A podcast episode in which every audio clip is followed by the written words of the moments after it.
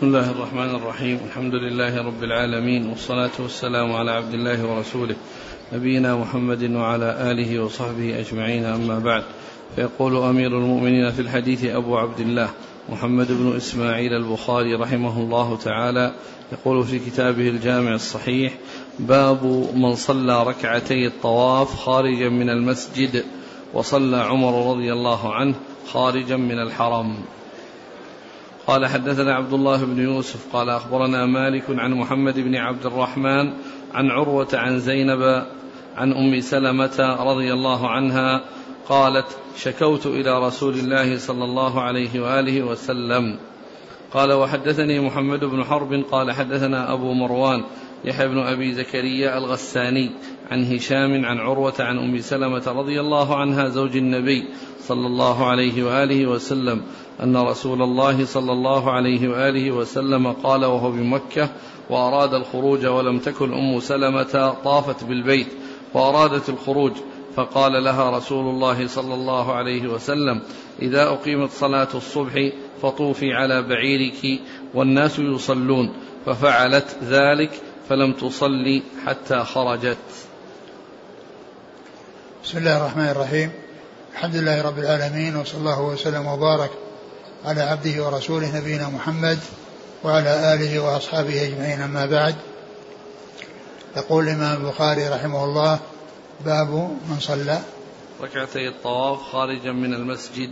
باب من صلى ركعتي الطواف خارجا من المسجد. ركعة الطواف سنة مستحبة، وكل أسبوع له ركعتان، والأولى أن تصلى خلف المقام حيث تيسر ذلك، وإلا فإنها تصلى في أي مكان من المسجد، ويجوز فعلها خارج المسجد وقد جاء في ذلك بعض الآثار، ولكن الاتيان بها في المسجد وخلف المقام أولى. نعم. وصلى عمر رضي الله عنه خارجا من الحرم. أول من صلى ركعتي الطواف خارجا من المسجد. نعم. وصلى عمر رضي الله عنه خارجا من الحرم. وصلى عمر رضي الله عنه خارجا من الحرم يعني خارج الحرم. وقيل إنه كان رضي الله عنه يعني لا يرى يعني أن يصلى في أوقات النهي، يعني بعد العصر حتى تغرب الشمس وبعد الفجر حتى تطلع الشمس، فكان صلى خارج الحرم، وهذا يدل على جواز فعلها يعني خارج الحرم. والمقصود بالحرم يعني الذي هو ليس المقصود به المسجد كما هو الإطلاق المشهور عند الناس الآن، أن الحرم يطلق على المسجد، فإن الحرم يشمل البلد الحرام أو المكان الذي هو حرام، يعني أنه خارج الحل، خارج الحرم أي في الحل، وهذا يدل على جواز الاتيان بالركعتين في الحرم وفي الحل، وكما قلت الأولى أن تكون في المسجد وأن تكون خلف المقام. نعم. قال عن أم سلمة قالت: شكوت إلى رسول الله صلى الله عليه وسلم.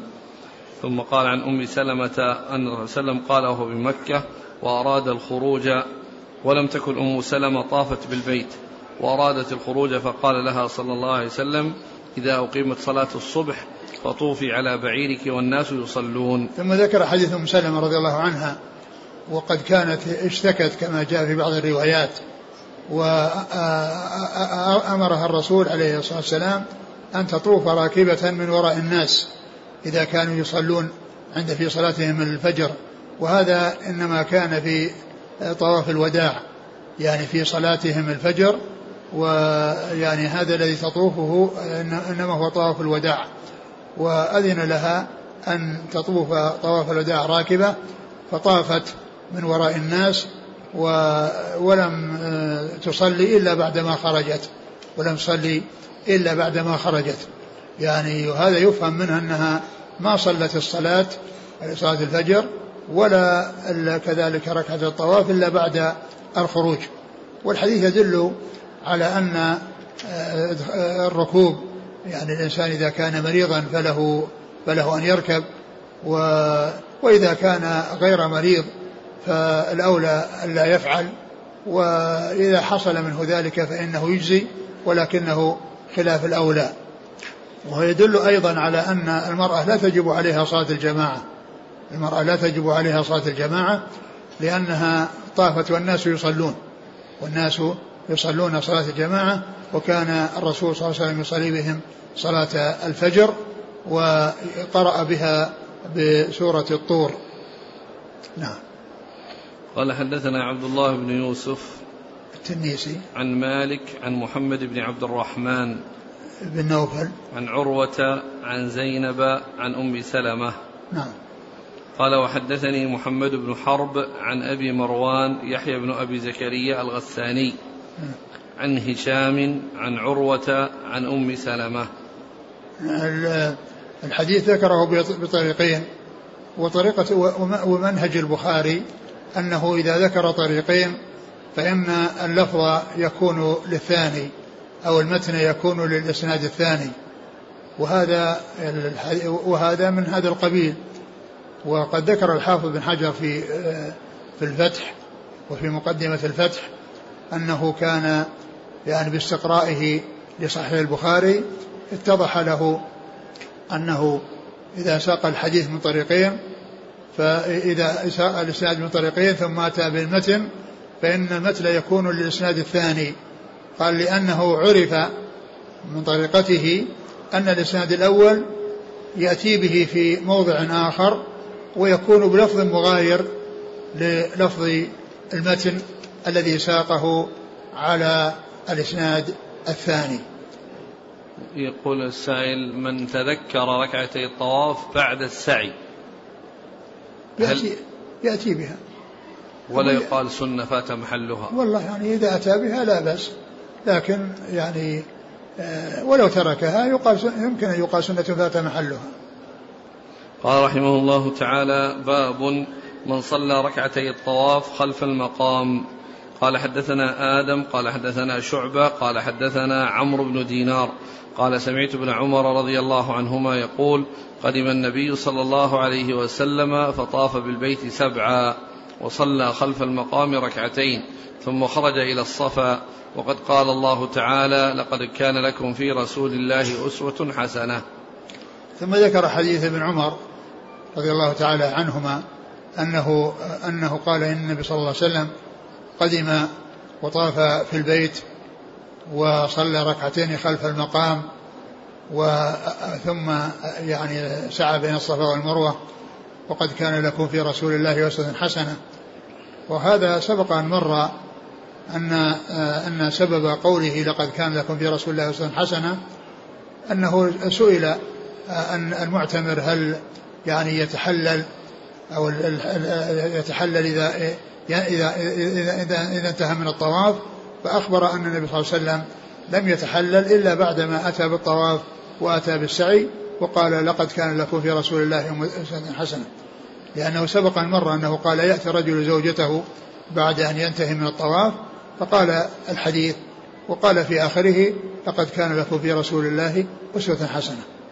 ومحل الشاهد منه أنه صلى خلف المقام 2، أنه صلى خلف المقام 2، فدل على مشروعية 2 بعد الطواف، وعلى أن الأفضل والأولى أن يؤتى بهما خلف المقام. قال حدثنا آدم ابن أبي ياس عن شعبة عن عمرو بن دينار عن ابن عمر. قال رحمه الله تعالى: باب الطواف بعد الصبح والعصر. وكان ابن عمر رضي الله عنهما يصلي 2 الطواف ما لم تطلع الشمس، وطاف عمر رضي الله عنه بعد الصبح فركب حتى صلى 2 بذي طوى. قال حدثنا الحسن بن عمر البصري قال حدثنا يزيد بن زريع عن حبيب عن عطاء عن عروة عن عائشة رضي الله عنها أن ناسا طافوا بالبيت بعد صلاة الصبح ثم قعدوا إلى المذكر حتى إذا طلعت الشمس قاموا يصلون، فقالت عائشة رضي الله عنها: قعدوا حتى إذا كانت الساعة التي تكره فيها الصلاة قاموا يصلون. ثم ذكر باب الطواف بعد الصبح والعصر. باب الطواف بعد الصبح والعصر، أي أن الطواف بعد الصبح والعصر يعني في الأوقات التي جاء النهي عن الصلاة فيها أن الطواف سائغ، وأنه يطاف في جميع الأوقات، يطاف في جميع الأوقات في الليل والنهار. وقد جاء في الحديث: يا بني عبد مناف لا تمنعوا أحدا طاف بالبيت وصلى أي ساعة شاء من الليل والنهار. فالإنسان يطوف ويصلي ركعتين، ويصلي ركعتي الطواف بعد الطواف، وفي جميع الأوقات. وهنا أورده من أجل أن من العلماء من يقول إنه يطاف في هذا الوقت، ومنهم من قال أنه لا يطاف، ولكن السنة جاءت في ذلك، وأنه يطاف في البيت ويصلى ركعتي الطواف في أي وقت شاء من ليل أو نهار. طواف بعد الصبح والعصر. وكان ابن عمر رضي عنه يصلي ركعتي الطواف ما لم تطلع الشمس. وكان ابن عمر رضي الله تعالى عنه ما يصلي ركعتي الطواف ما لم تطلع الشمس، يعني أن الوقت الطويل الذي بين طلوع بعد فراغ من صلاة الفجر وإلى قرب طلوع الشمس، هذا يعني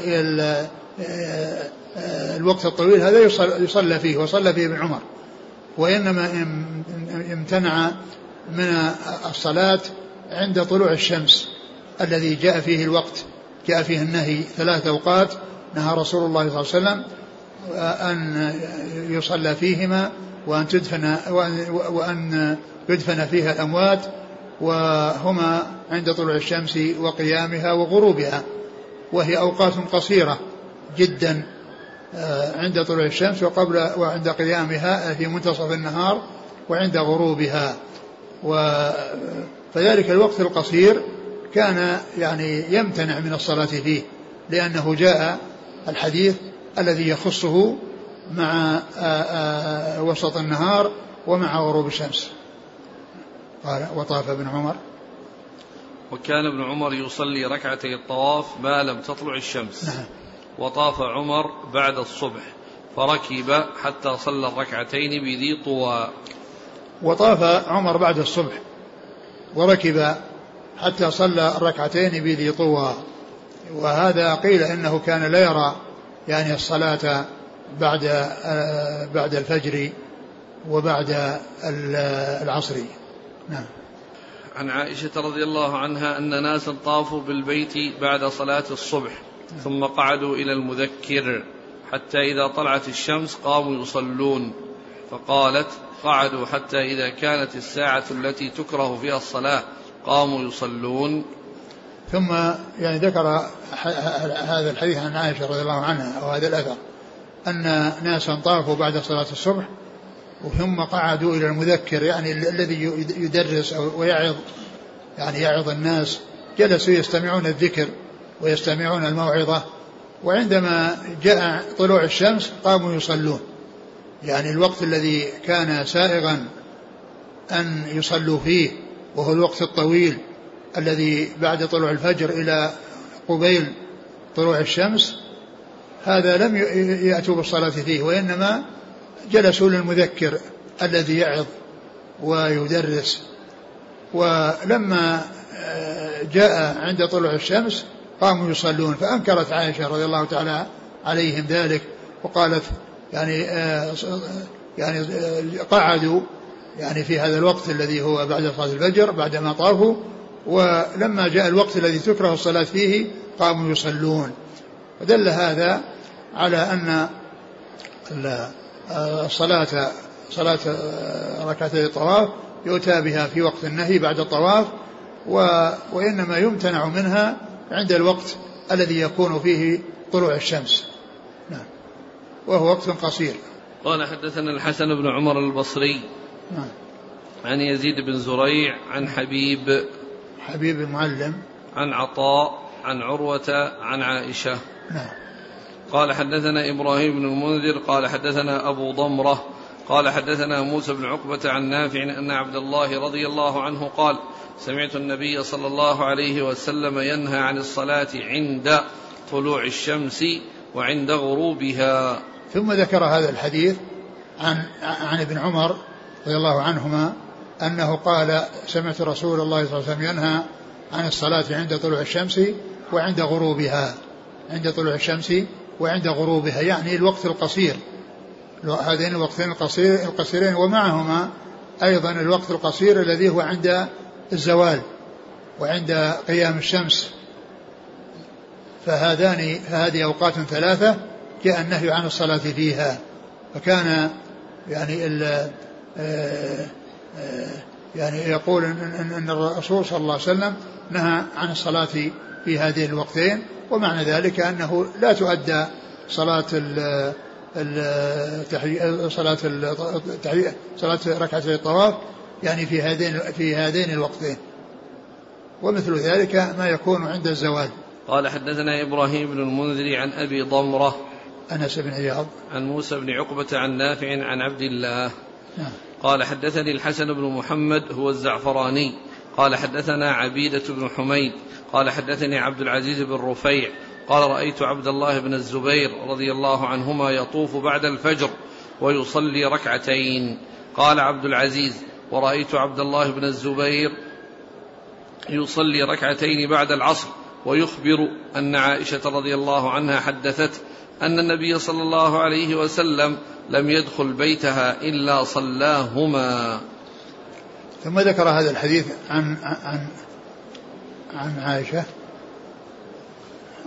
أوله عن عبد الله بن الزبير صلاته، ثم آخر عن عائشة عن عبد الله بن الزبير رضي الله تعالى عنهما أنه كان يعني يطوف بعد الفجر ويصلي ركعتين وقال إنه جاء عن عائشة رضي الله عنها وكذلك نعم وقال وكان رأيت عبد الله بن الزبير يصلي ركعتين بعد العصر ويخبر أن عائشة حدثته أن ركعتين بعد العصر كذلك نعم مرتين بعد الفجر يطوف بعد الفجر ويصلي ركعتين نعم. قال ورأيت عبد الله بن الزبير يصلي ركعتين بعد العصر ويخبر أن عائشة رضي الله عنها حدثته أن النبي صلى الله عليه وسلم لم يدخل بيتها إلا صلاهما. ثم ذكر أن عبد الله بن الزبير كان يصلي ركعتي الطواف بعد الفجر ويصليهما بعد العصر، ويذكر عن عائشة رضي الله عنها أنها أخبرت أن النبي صلى الله عليه وسلم كان يعني يدخل بيتها بعد العصر ويصلي ركعتين، ومعنى ذلك أنه استدل بهذا على صلاة ركعتي الطواف يعني بعد العصر الذي كان النبي صلى الله عليه وسلم كأنه كان يصلي ركعتين باستمرار، ومثل ذلك يعني صلاة الفجر بعد صلاة الفجر، يعني فإنه يصلي ركعتي الطواف بعد الفجر وبعد العصر، ويستدل على ما جاء عن عائشة أنه كان يصلي ركعتين في بيته.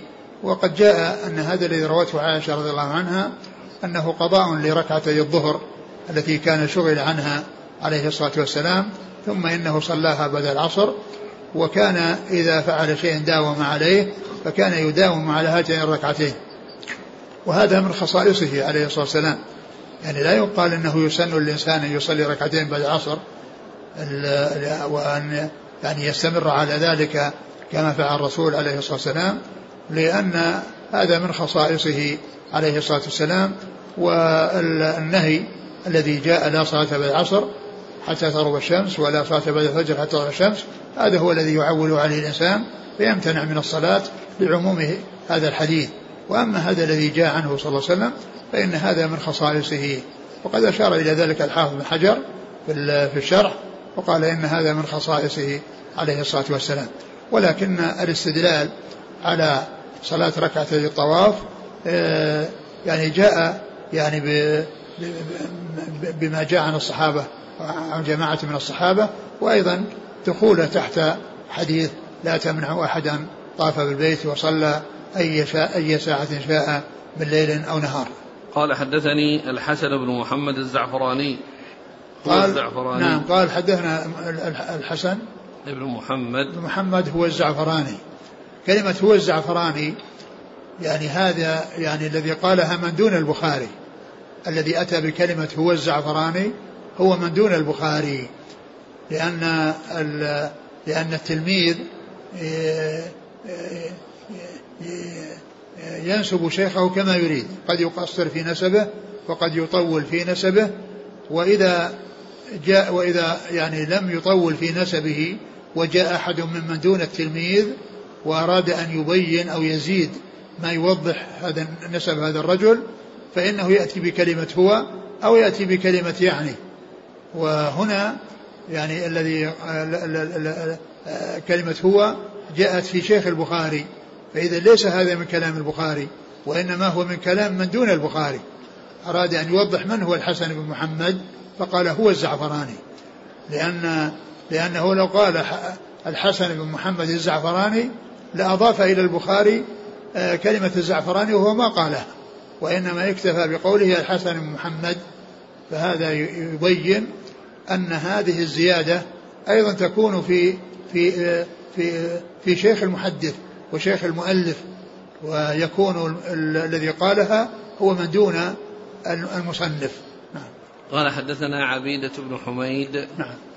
عن عبد العزيز بن رفيع. نعم. عن عبد الله بن الزبير. نعم. عن عائشة. نعم.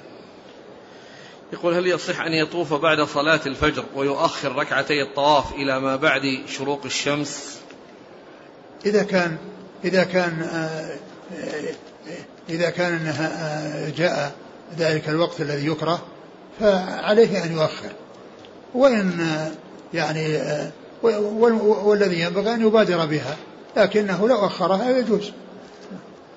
قال رحمه الله تعالى: باب المريض يطوف راكبا. قال حدثني إسحاق الواسطي قال حدثنا خالد عن خالد الحذاء عن عكرمة عن ابن عباس رضي الله عنهما أن رسول الله صلى الله عليه وآله وسلم طاف بالبيت وهو على بعير، كلما أتى على الركن أشار إليه بشيء في يده وكبر. قال حدثنا عبد الله بن مسلمة قال حدثنا مالك عن محمد بن عبد الرحمن بن نوفل عن عروة عن زينب بنت أم سلمة عن أم سلمة رضي الله عنهما أنها قالت: شكوت إلى رسول الله صلى الله عليه وسلم أني أشتكي، فقال: طوفي من وراء الناس وأنت راكبة. فطفت ورسول الله صلى الله عليه وسلم يصلي إلى جنب البيت وهو يقرأ بالطور وكتاب مسطور. قال: باب المريض يطوف راكبا. باب المريض يطوف راكبا. باب المريض يطوف راكبا يعني أن له أن يطوف راكبا. وأتى بحديث في الأول حديث ابن عباس، حديث ابن عباس، والثاني حديث أم سلمة.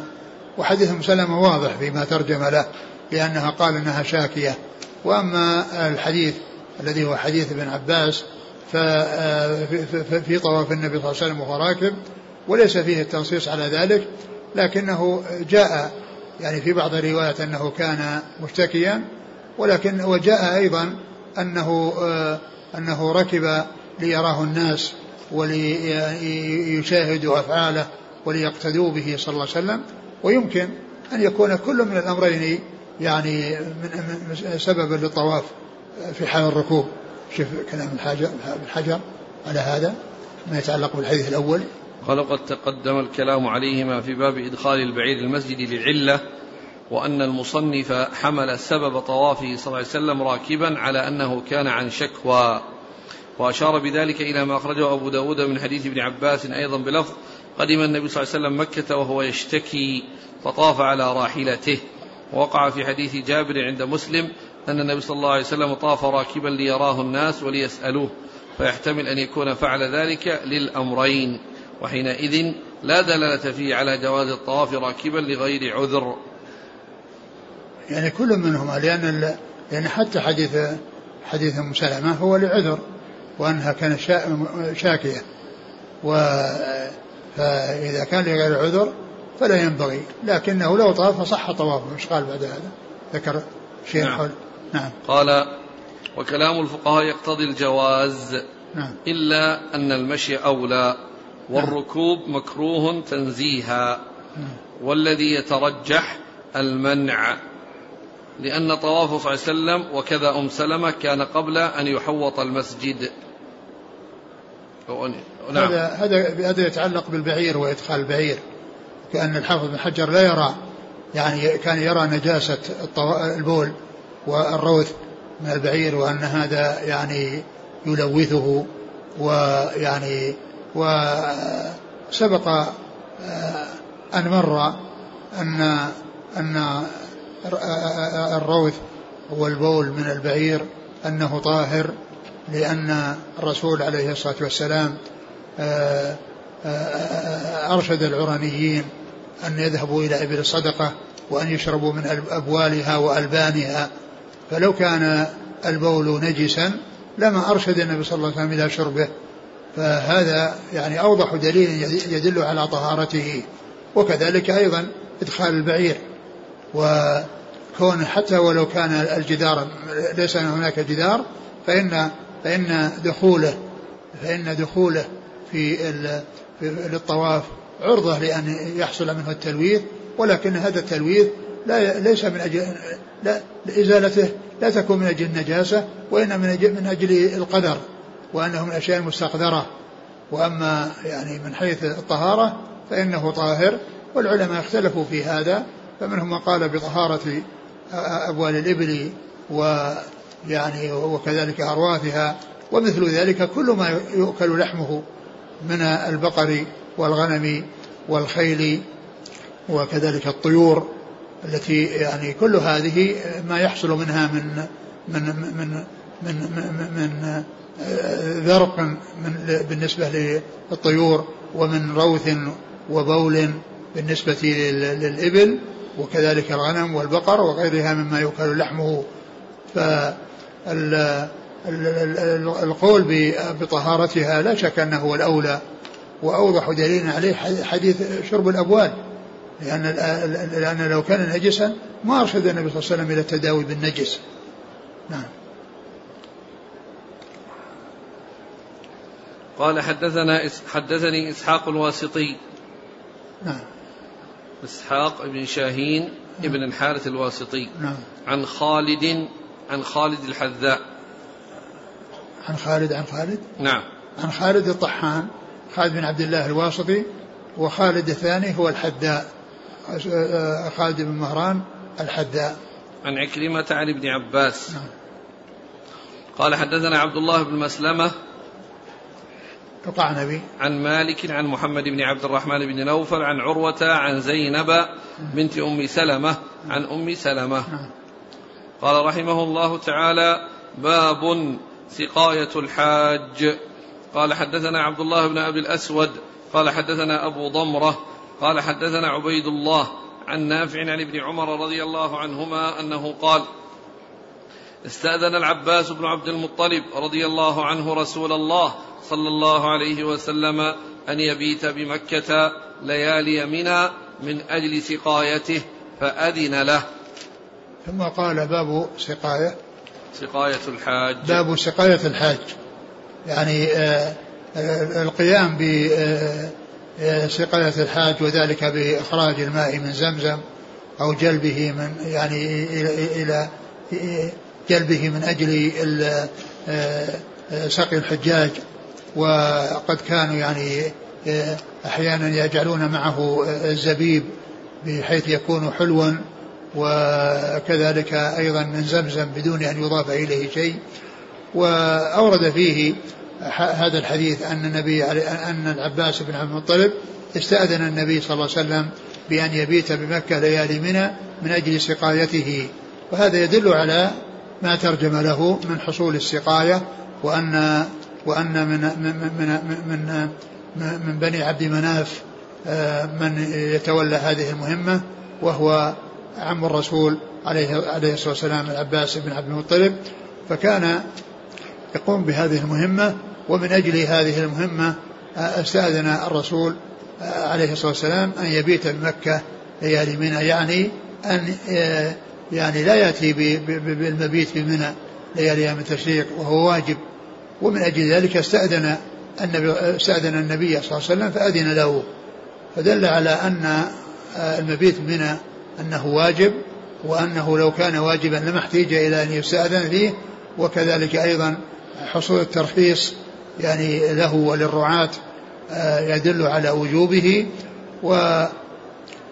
ويلحق يعني بالرعاة وبالعباس ومن يعني من يحتاج الناس أو يحتاج الحجاج أو يحتاج غيرهم الحجاج وغيرهم إلى الاستفادة منه، مثل الأطباء ومثل الشرط الذين يكونون في مكة ينظمون السير، وكذلك الأطباء الذين يكونون في المستشفيات يعني يعالجون المرضى، فإن هؤلاء يعني شبيهون بالرعاة، ولهذا يعني حكمهم حكم هؤلاء الذين جاءت السنة عن رسول الله صلى الله عليه وسلم بالترخيص لهم بترك المبيت بمناء.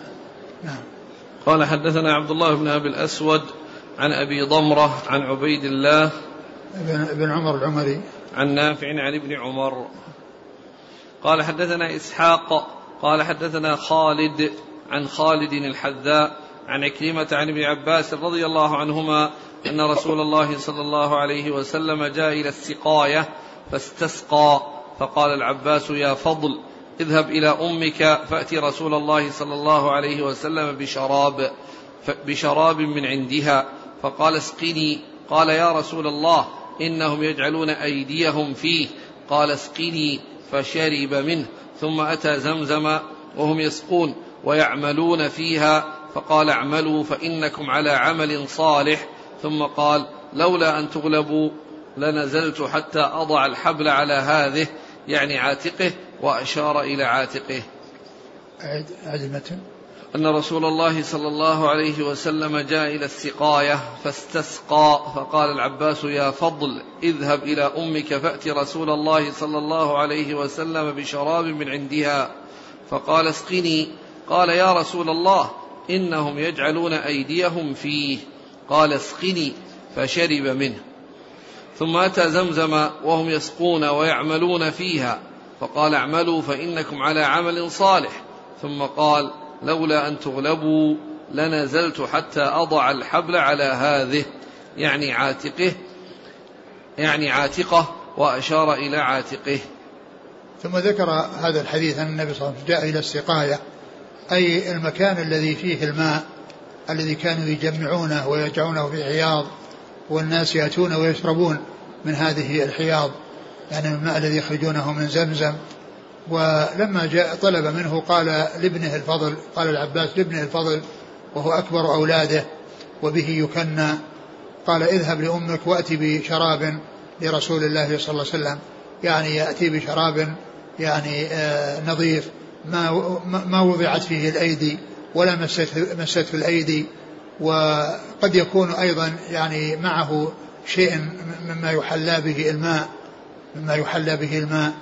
فقال اسقني يعني من هذا الموجود، فقال إن الناس يضعون أيديهم فيه، فقال اسقني، وكرر ذلك عليه، فسقاه أو شرب صلى الله عليه وسلم من هذا الماء الذي يشرب منه الناس، وهذا يدل على كمال تواضعه صلى الله عليه وسلم، وأنه وهو سيد المتواضعين صلوات الله وسلامه وبركاته عليه. ثم إنه ذهب إلى زمزم يعني التي عند نزع الماء منها، وقال لولا أن لا تغلبوا لولا، قال اعملوا فإنكم على عمل صالح، ثم قال لولا أن تغلبوا لنزلت حتى أضع الحبل على هذا، قال اعملوا فإنكم على عمل صالح، يعني استخراج الماء ووضعه في الحياض وخدمة الحجاج وكونهم يشربون دون أن يتعبوا أنفسهم بالنزح والإخراج من زمزم، وإنما يأتون إلى هذا الحياض التي وضع فيها الماء من ماء زمزم ويشربون. وقال اعملوا فإنكم على خير، وهذا يدل على أن يعني مثل هذه الأعمال التي فيها خدمة الحجاج وإفادة الحجاج أن فيها خير وأن فيها أجر عظيم، لأنها من الإحسان إلى عباد الله عز وجل. وقال لولا أن تغلبوا لدعوت لولا أن تغلبوا لنزلت حتى أضع الحبل على هذه، يعني لولا أن تغلبوا يعني أن إذا فعل الرسول صلى الله عليه وسلم يتتابع الناس على يعني اتباعه وعلى فعل ما فعل من أجل حرصهم على الاقتداء به صلى الله عليه وسلم لجعلت الحبل على هذه وأشار إلى عاتقه, ولكنه خشي أن يعني لا يبقى اختصاصهم, وإنما الناس من أجل كونه صلى الله عليه وسلم نزع من البئر يعني ينزعون كما فعل, فيعني يتنافس الناس ويتسابق الناس, فلا يكون الأمر اختص بالعباس وبأبنائه. جعلت الحبل على هذه وأشار لعاتقه يعني أنه يخرج الماء من البئر, ولهذا ترك عليه الصلاة والسلام حتى لا يحصل تنافس الناس على فعل ما فعل والاقتداء به صلى الله عليه وسلم, وهو يبين ما كان عليه أصحاب الرسول صلى الله عليه وسلم من الحرص على متابعته, وأن أفعاله إذا فعل شيئا فإنهم يتابعونه ويحرصون على اتباعه صلى الله عليه وسلم وفعل ما فعل صلوات الله وسلامه وبركاته عليه.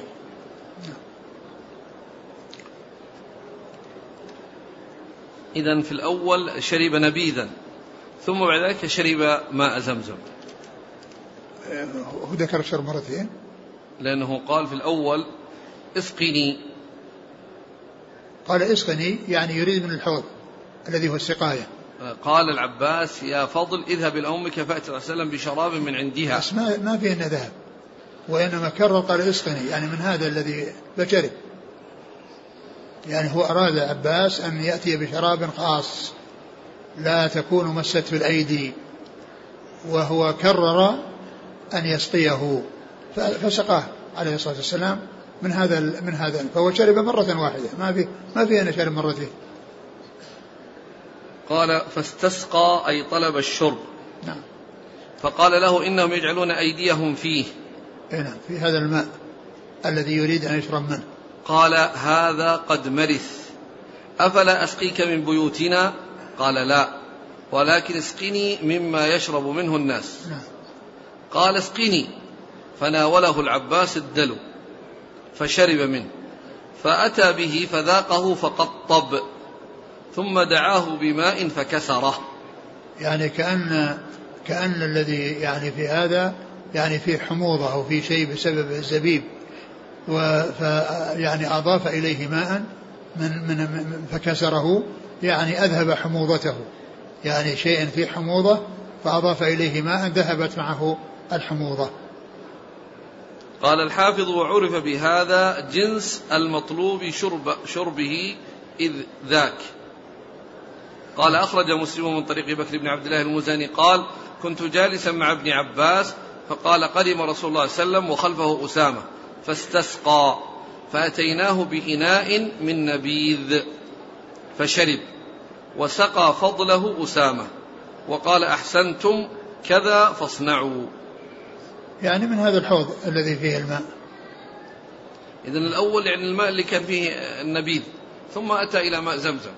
إيه بس يعني كأنه يعني أعطاه من هذا ولكن فيه حموضة فأضاف إليه شيء ماء زمزم. لا يعني قال ثم أتى زمزم. في الأول شرب من هذا النبيذ, ثم أتى زمزم وهم يسقون ويعملون فيها فقال اعملوا فإنكم على عمل صالح, لولا أن تغلبوا لنزلت حتى أضع الحبل على هذه. قال جاء إلى السقاية فاستسقى, فقال عباس يا فضل اذهب إلى أمك فأتي رسول الله صلى الله عليه وسلم بشراب من عندها, فقال اسقني. قال يا رسول الله إنهم يجعلون أيديهم فيه, يعني في هذه الأحواض. فقال اسقني فشرب منه, ثم أتى زمزم. ثم أتى زمزم وهم يسقون ويعملون فيها فقال اعملوا فإنكم على عمل صالح. ثم أتى زمزم. نعم. ثم أتى زمزم وهم يسقون ويعملون فيها. نعم. فقال اعملوا فإنكم على عمل صالح, ثم قال لولا أن تغلبوا لنزلت حتى أضع الحبل على هذا, يعني على عاتقه, يعني معناه أنه شرب هذا من هذا الحوض الذي يعني كان العباس أراد أن يعطيه شيئا ما مسته الأيدي، ولكنه لتواضعه ويعني مساواته للناس وأنه يعني يشرب ما يشرب الناس فأكد ذلك فسقه.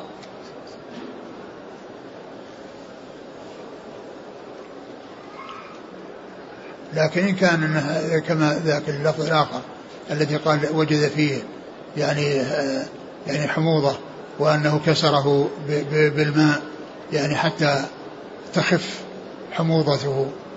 نعم. قال واستدل به على أن الذي أرصد للمصالح العامة لا يحرم على النبي صلى الله عليه وسلم ولا على آله تناوله. يعني مثل هذا الماء الذي كان موضوع للناس جميعا أنه لا يحرم على النبي صلى الله عليه وسلم وآله، لأن هذا ليس من الصدقات، وإنما هذا يعني شيء عام. هذا مثل الإنسان إذا حفر بئرا وسبلها فإنه يشرب منها، ما يقال أنه لأنه هو الذي يتصدق بها وهو الذي كذا لا يستعملها، وإنما يستعملها. وهذه الأحواض التي هي موضوعة لعموم الناس تجوز وتحل لرسول الله صلى الله عليه وسلم ولغيره من أهل بيته. طيب، يلحق الآن السفر خاصة في رمضان؟ السفر التي في رمضان يعني أهلها وضعوها للصائمين ولمن هو بحاجة إلى ذلك، فإذا كان الإنسان مستغنى عنها وليس يعني يمكنه أن يستغنى عنها ممن يعني عنده الغنى. أما إذا كان ما معه شيء أو أنه نسي أن يأتي معه الفطور فله أن يأكل مع الناس. ليست هي مثل الآن برادات السبيل الموجودة في الطرق؟ لا، ما هي مثلها، لأن هذه يعني أتوا بها للمسجد خاصة بالصائمين وإفطار الصائمين، ما يصح أن يجي ناس ما صاموا يأكلوا معه. إيه، بس ما قصدوا الفقراء سن الله عليك، قصدوا إفطار الصائمين أغنياء أو فقراء. على كل إذا أرادوا ذلك، إذا كان مرادهم ذلك فلكل من أكل منها يجوز له ذلك، ولكن من كان غنيا ينبغي أن يستغني وأن يستعف. لكنه إن كان صائما ولم يحصل منه أنه أحضر معه شيء من الفطور فله أن يأكل منه.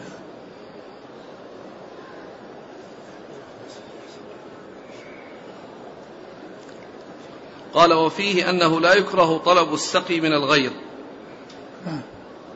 يعني يطلب إسقاء الماء، يعني كان هذا من الأمور السهلة التي يبذلها الناس بعضهم لبعض، يعني مثل الماء والحطب والنار والأشياء التي الناس لا يستأنف بعضهم من بعض أن يطلبها، لأن هذه من الأمور التي يحتاج إليها الناس.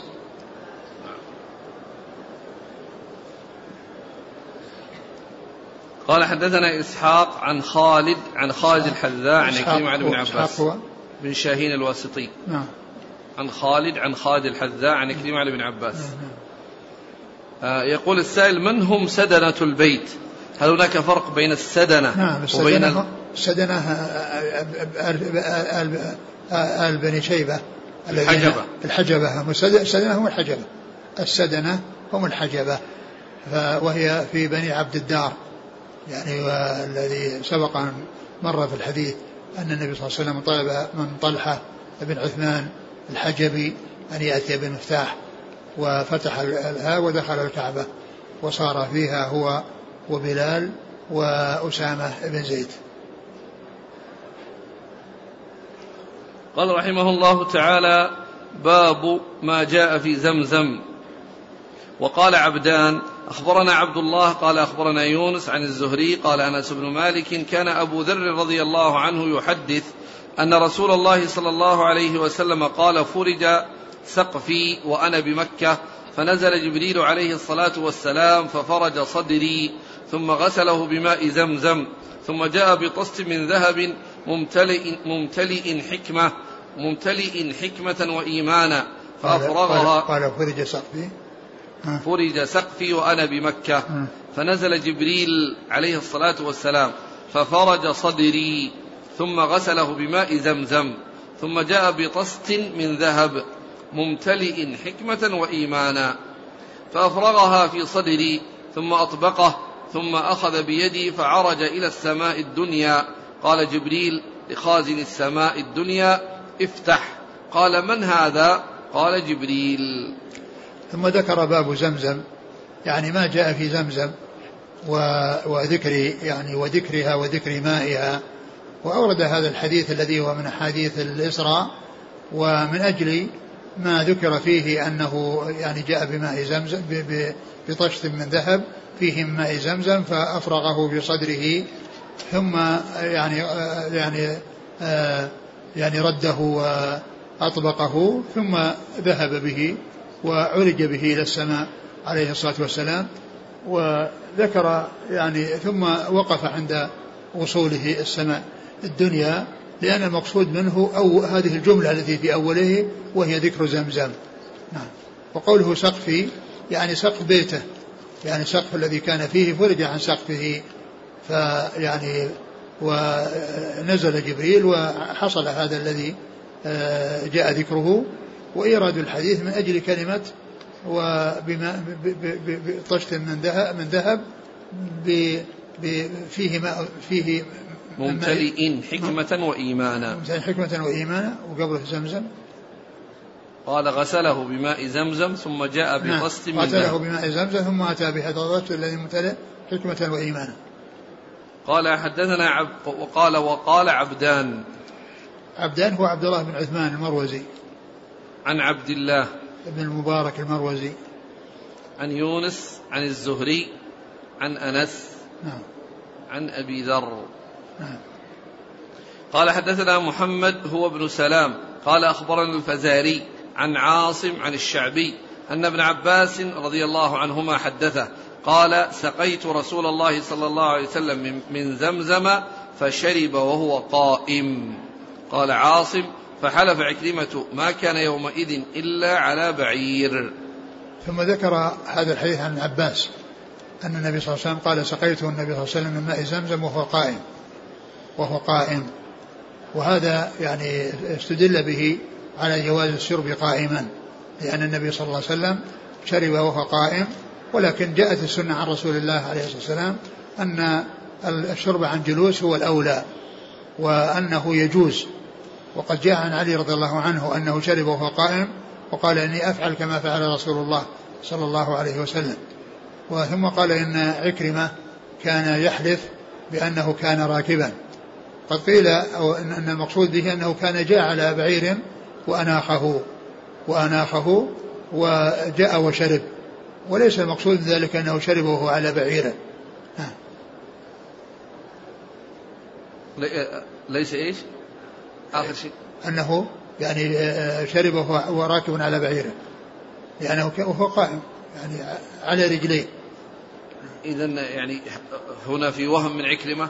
لا، هو ذكر فيه يعني فيه ذكر الحافظ حجر أنه يعني كان فيه أنه كان جاء وأناخه على بعيره عند ابن ماجه من هذا الوجه. قال عاصم: فذكرت ذلك لعكرمة فحلف بالله ما فعل، أي ما شرب قائمة، لأنه كان حينئذ راكبا. انتهى. لكن شربه على بعيره هذا تعليق. وقال: فحلف عكرمة ما كان يومئذ إلا على بعير. قال عند ابن ماجه من هذا الوجه: قال عاصم: فذكرت ذلك العكرمة فحلف بالله ما فعل، أي ما شرب قائمة، لأنه كان حينئذ راكبا. انتهى. وقد تقدم أن عند أبي داود من رواية عكرمة عن ابن عباس أنه أناخ فصلى ركعتين، فلعله شربه من زمزم، فلعل شربه من زمزم كان بعد ذلك، ولعل عكرمة إنما أنكر شربه قائما لنهيه عنه. لكن ثبت عن علي عند البخاري أنه صلى الله عليه وسلم شرب قائما، فيحمل على بيان الجواز. يعني معناه أن عكرمة يعني حلف يعني على أنه يعني ما كان قائما وهو يشرب، لأنه جاء النهي عن الشرب قائما، لكن هذه الرواية مبينة أنه كان يعني راكبا وأنه يعني وقد أنكر يعني هذا أنه لم يشرب قائما لأنه قد نهى عن ذلك, ولكن لا تنافي بين نهيه عن الشرب قائما وبين شربه قائما, لأن هذا يدل على الجواز وذاك يدل على أن الأولى هو عدم الشرب في حال القيام, وإنما الأولى أن يكون الشرب في حال الجلوس. قال حدثنا محمد هو ابن سلام, هذا مثل الذي قبله, كلمة هو ابن سلام هذه الذي قالها من دون البخاري, الذي قالها هو من دون البخاري, والبخاري قال محمد فقط, ومن دونه أضاف أضاف اسم أبيه وأتى قبله بكلمة هو الدالة على أنها ليست من كلام البخاري. عن الفزاري هو مروان بن معاوية الفزاري. عن عاصم بن سليمان الأحول. نعم. عن الشعبي عامر بن شراحيل. عن ابن عباس. نعم. قال رحمه الله تعالى: باب طواف القارن. والله تعالى أعلم, وصلى الله وسلم وبارك على عبده ورسوله نبينا محمد وعلى آله وأصحابه أجمعين. جزاكم الله خيرا وبارك الله فيكم, ألهمكم الله الصواب ووفقكم للحق, شفاكم الله وعافاكم, ونفعنا الله ما سمعنا, غفر الله لنا ولكم والمسلمين أجمعين, آمين آمين. هذا يسأل عن حديث ماء زمزم لما شرب له, حديث صحيح. وهذا الأخ يسأل: هل يقاس الأكل على الشرب فيقال إنه جائز والأولى أن يكون عن جلوس؟ ما نعلم أن شيء جاء عن الشرب, لكن عن الأكل يعني ما نعلم شيء عن الأكل يعني قائما, ولكن كون الإنسان يعني كونه يمشي أو كونه يعني كذا ومع تمر يأكله ويمشي, لا سيما إذا كان سائرا ومسافرا, فأكله في هذه الحال لا بأس به, لكن الأصل أن يكون الأكل عن جلوس, وهو أولى من الشرب, لأن الشرب يعني شيء يعني يتناوله حتى ينتهي منه, وأما الأكل فإنه يعني إذا كان يعني من قبيل التمر والأشياء التي يعني تؤكل يعني والإنسان ماشيا, فالأمر في ذلك واضح, يعني مثل أكل التمر أو أكل شيء يعني يكون بيده وهو يمشي. لكن كون الناس مثل ما يفعله بعض الناس وبعض الذين يقلدون الغرب, يعني يجعلون مائدة ثم يجعلون الناس يعني يأكلون وهم قيام. هل جاء حديث ثابت في التضلع من ماء زمزم؟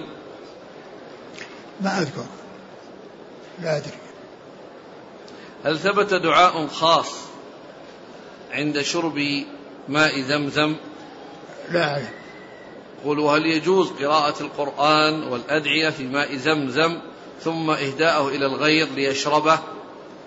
يعني ماء زمزم إهداؤه سائغ, وقراءة القرآن والرقية هذه تكون للمريض, يعني إذا رقية أو حصل رقية في ماء زمزم لا بأس. يقول بعض الناس: يشربون زمزم قائمين متوجهين إلى القبلة. لا, ليس لهذا وجه, يعني الرسول صلى الله عليه وسلم شرب يعني من زمزم وهو قائم, لا يعني ذلك أن ماء زمزم لا يشرب إلا عن قيام, الأصل في الشرب أن يكون عن جلوس ماء زمزم وغيره, فكون الإنسان يأتي إلى المكان الذي فيه أوعية الماء ثم يخرج منها ويقف, هذا ليس بصحيح, لأنه لا يقال أن السنة هي أن ما يشرب زمزم إلا عن قيام, يعني ماء زمزم يشرب كغيره يعني عن جلوس وعن قيام عند الحاجة إلى ذلك.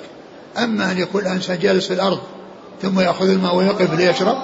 أما إهداء ماء زمزم فهو من أنفس الهدايا, وقد كانت عائشة رضي الله عنها تحمله إلى المدينة, فهو ماء وصفه الرسول عليه الصلاة والسلام بأنه طعام وطعم, كما في صحيح مسلم وفي مسند الطيالسي إضافة إلى ذلك, وشفاء سقم, فإهداؤه من أنفس الهدايا. استثناء، هل يقال أن ماء زمزم مستثنى من النهي عن الشرب قائما؟ لا، ما يقال، يعني خاص ماء زمزم، يعني هو يشرب والباقي لا يشرب. يعني علي رضي الله عنه ما شرب ماء زمزم يوم يبين للناس أنه شرب قائما، يعني شرب ماء وقال إنه شرب قائما، فيعني ليس هذا خاص بماء زمزم.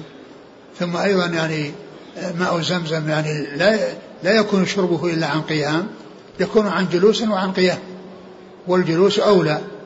وفعل الرسول صلى الله عليه وسلم هذا يدل على الجواز، وشرب يعني ما جاء من النهي عن شرب قائما يدل على أنه ليس للتحريم. صب ماء زمزم على الجسد، جاء أنه رش على رأسه، أنه شرب ورش على رأسه صلى الله عليه وسلم. يقول: ما حكم استعمال كلتي اليدين في الأكل والشرب؟ والله إذا كان إناء يعني ثقيل يحتاج إلى يستعمل يديه جميعا ما في بأس، الأصل أنه تستعمل اليمين في الشرب وغيره ولكن إذا كان الإناء يعني كبير واليد الواحدة لا تحمله وجمع يديه ومسكه وشرب ما في بأس. هيقول: ما حكم الأكل من السفر الموجودة الموضوعة للصائمين وهو غير صائم؟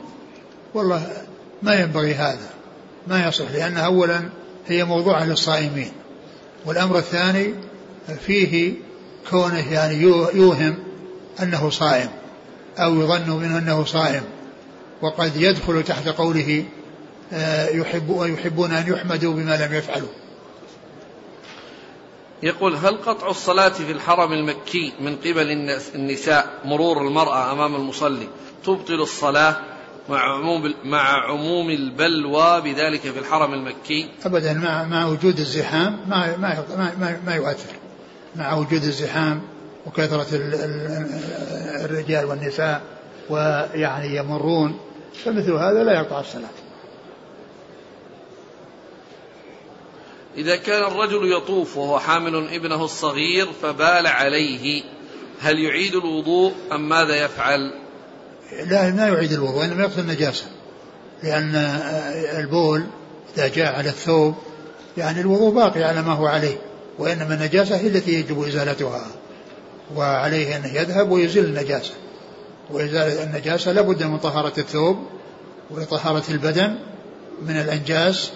وأما بالنسبة للوضوء فهو على ما هو عليه، إذا ما جاء ناقض ينقض الوضوء فلا ينقضه وجود نجاسة تقع عليه، بل هو طاهر وعلى وضوء، والنجاسة التي جاءت على جسده على ثوبه يزيلها وهو باق على طهارته. يقول: ما حكم التسمي بعبد الحسين أو عبد الرسول استدلالا بتسمية عبد المطلب وعبد الدار وعدم تغيير النبي صلى الله عليه وسلم لهذه الأسماء؟ أبدا، الرسول الأسماء التعبيد إنما يكون لله، وأجمع العلماء يعني على أنه يحرم التعبيد، على تحريم كل اسم معبد لغير الله. قالوا: حاشا عبد المطلب، حاشا عبد المطلب، ويعني هو الذي جاء أن الرسول لم يغيره.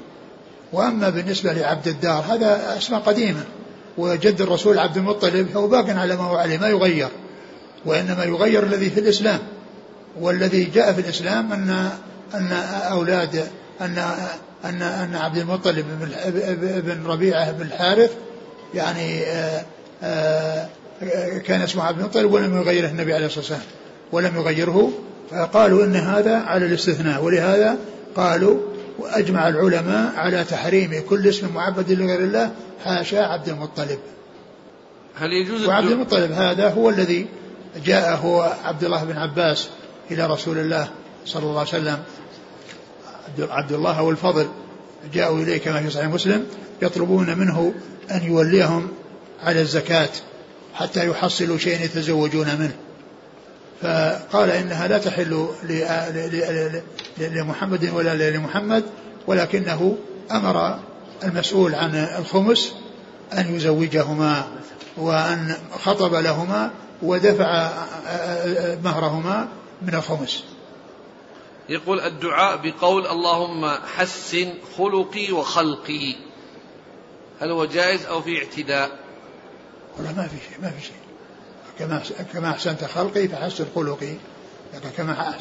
فحسن خلقي، الخلق على ما هو عليه، ولكن الخلق هو الذي يعني يتغير، الخلق هو الذي يتغير ويتحول من حال إلى حال، وأما الخلق كما خلقه الله عز وجل. يقول هل يجوز رد الهدية أو الهبة؟ الأمر في ذلك واسع، لكن إذا كان الإنسان يعني مسؤول أو يعني له يعني قد يعني يكون هذا إعطاء الهدية من أجل أن له شأن في أمر من الأمور، فقد يكون الإنسان يعني قد يحتاج إليه يعني، فيكون هذا من الأسباب التي تجعل ذلك الرجل نجي هذه الهدية يعني يقدم على شيء لا ينبغي.